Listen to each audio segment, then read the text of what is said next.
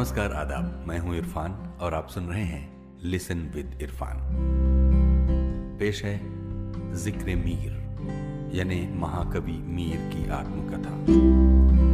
महाकवि मीर तकी मीर की आत्मकथा। मीर साहब की ये आप बीती ज़िक्र मीर, हिंदी में मेरे सामने। है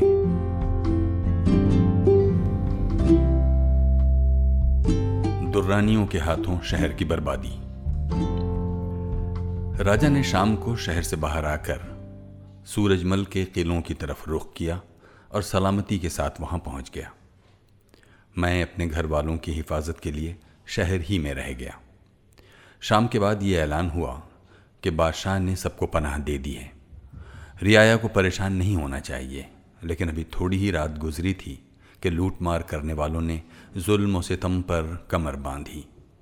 शहर में आग लगा दी घरों को जलाया और सामान ढोने लगे। दूसरे दिन वो सुबह आई, जो कयामत की सुबह थी। दुर्रानियों की सारी फौज और रोहिल्ले सिपाही कत्ल और गारतगरी में मशगूल हो गए। उन्होंने दरवाजे तोड़ डाले, लोगों को बांधा, ज़्यादातर लोगों को जला दिया या सर काट दिए। गरज एक दुनिया को खाक और खून में मिला दिया गया। तीन दिन तक, रात दिन क़यामत का यह सिलसिला जारी रहा। खाने और पहनने की चीज़ों में से कोई चीज़ बाकी न रही। छतें ढा दी गईं, दीवारें गिरा दी गईं, दिल जला दिए, सीनों को ज़ख्मी कर दिया। उन सख्त दिलों ने अमीरों को बेइज्जत किया। शहर के फ़कीर तबाह हो गए। बुज़ुर्ग लोग पानी की एक एक घूंट को तरस गए। न बैठने की जगह रह गई और न किसी के पास खाने को एक कौड़ी। शरीफ और वज़ादार लोग नंगे हो गए। कुनबे वाले बेघर बार हो गए। ज़्यादातर लोग इस बला में गिरफ़्तार होकर गली गली बेइज्जत हुए और उनकी औरतें और बच्चे पकड़े गए। शहर में हर जगह लोगों का गिरोह लूट मार में मशगूल नज़र आता। ज़्यादातर लोग तबाह हो गए। बहुतों की जान होठों तक पहुँच गई। ये लोग ज़ख्म लगाते और गालियाँ देते, दौलत छीनते और सलाखों से दागते जिस शख्स पर टूटे, लंगोटी तक छीन ले गए। एक दुनिया इस दुनिया से नामुराद चली गई। हज़ारों की इज़्ज़त बर्बाद हो गई। नए शहर में हलचल मच गई। तीसरे दिन अमन कायम हुआ।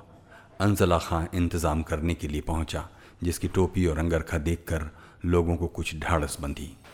उसके फौजियों ने लूट मार करने वालों को शहर से बाहर निकाला और इंतज़ाम में जुट गए और वो बेरहम लोग पुराने शहर पर टूट पड़े।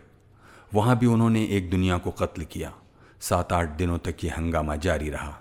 किसी के घर में एक दिन के लिए भी रोटी कपड़ा नहीं रह गया। मर्दों की टोपियाँ छिन गईं, औरतों के रुमाल छिन गए।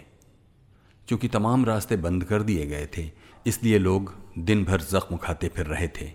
एक बड़ी संख्या ऐसे लोगों की थी, जिनका ठंडक के मारे दांत पर दांत जम गया और इस तरह मर गए। डाकुओं ने बड़ी बेरहमी का बर्ताव किया।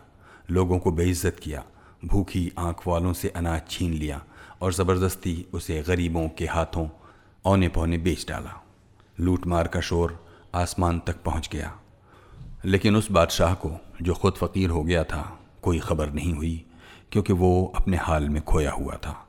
कितने तबाह घर लोगों ने उसी वक्त जबकि शहर में आग लगी हुई थी, वनवास ले लिया और सुबह के चिराग की तरह रास्ते में ही ठंडी हवा के हाथों जान दे दी।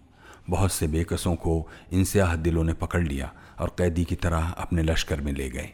चूँकि वो जालिम थे, इसलिए उन्होंने उन पर भी जुल्म किया। उन्हें लूटा, उनके सरों पर डंडे मारे, उनकी औरतों के बाजू मसले, तलवारें चलाईं और इसी तरह अपनी बड़ाई का इजहार किया। शहर वालों से इसलिए कुछ भी न हो सका कि उनकी हिम्मत जवाब दे चुकी थी।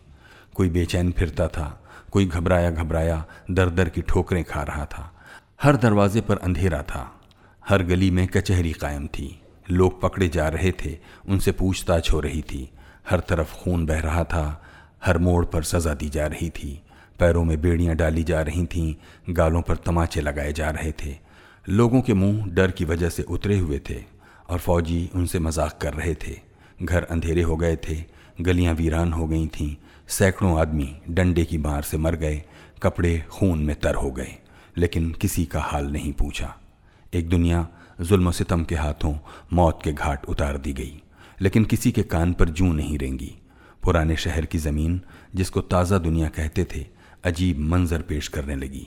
यानी जहाँ भी नज़र जाती, मरने वालों के सिर, सीने, हाथ और पैर पड़े दिखाई देते। घरों में आग लगी हुई थी, लोगों के सीने आग पूजने वालों के मंदिर दिखाई देते। यानी जहाँ तक आदमी की नज़र जाती, कोयला ही कोयला नज़र आता। इस आफत में जो मर गया, उसे आराम मिल गया। जो बाकी रहे, उन्हें तकलीफ़ उठानी पड़ी। मैं यूँ ही फ़कीर था और ज़्यादा फ़कीर हो गया। मेरी हालत गरीबी और मुफलिसी की वजह से और ख़राब हो गई। मेरी वो कुटी, जहाँ बादशाह भी आया करते थे, मिसमार हो गई। गरज के इन बेमुरवतों को जो कुछ मिल सका, लूट कर ले गए और शहर के सब लोग बेइज्जत होकर मौत के घाट उतार दिए गए। Thank you.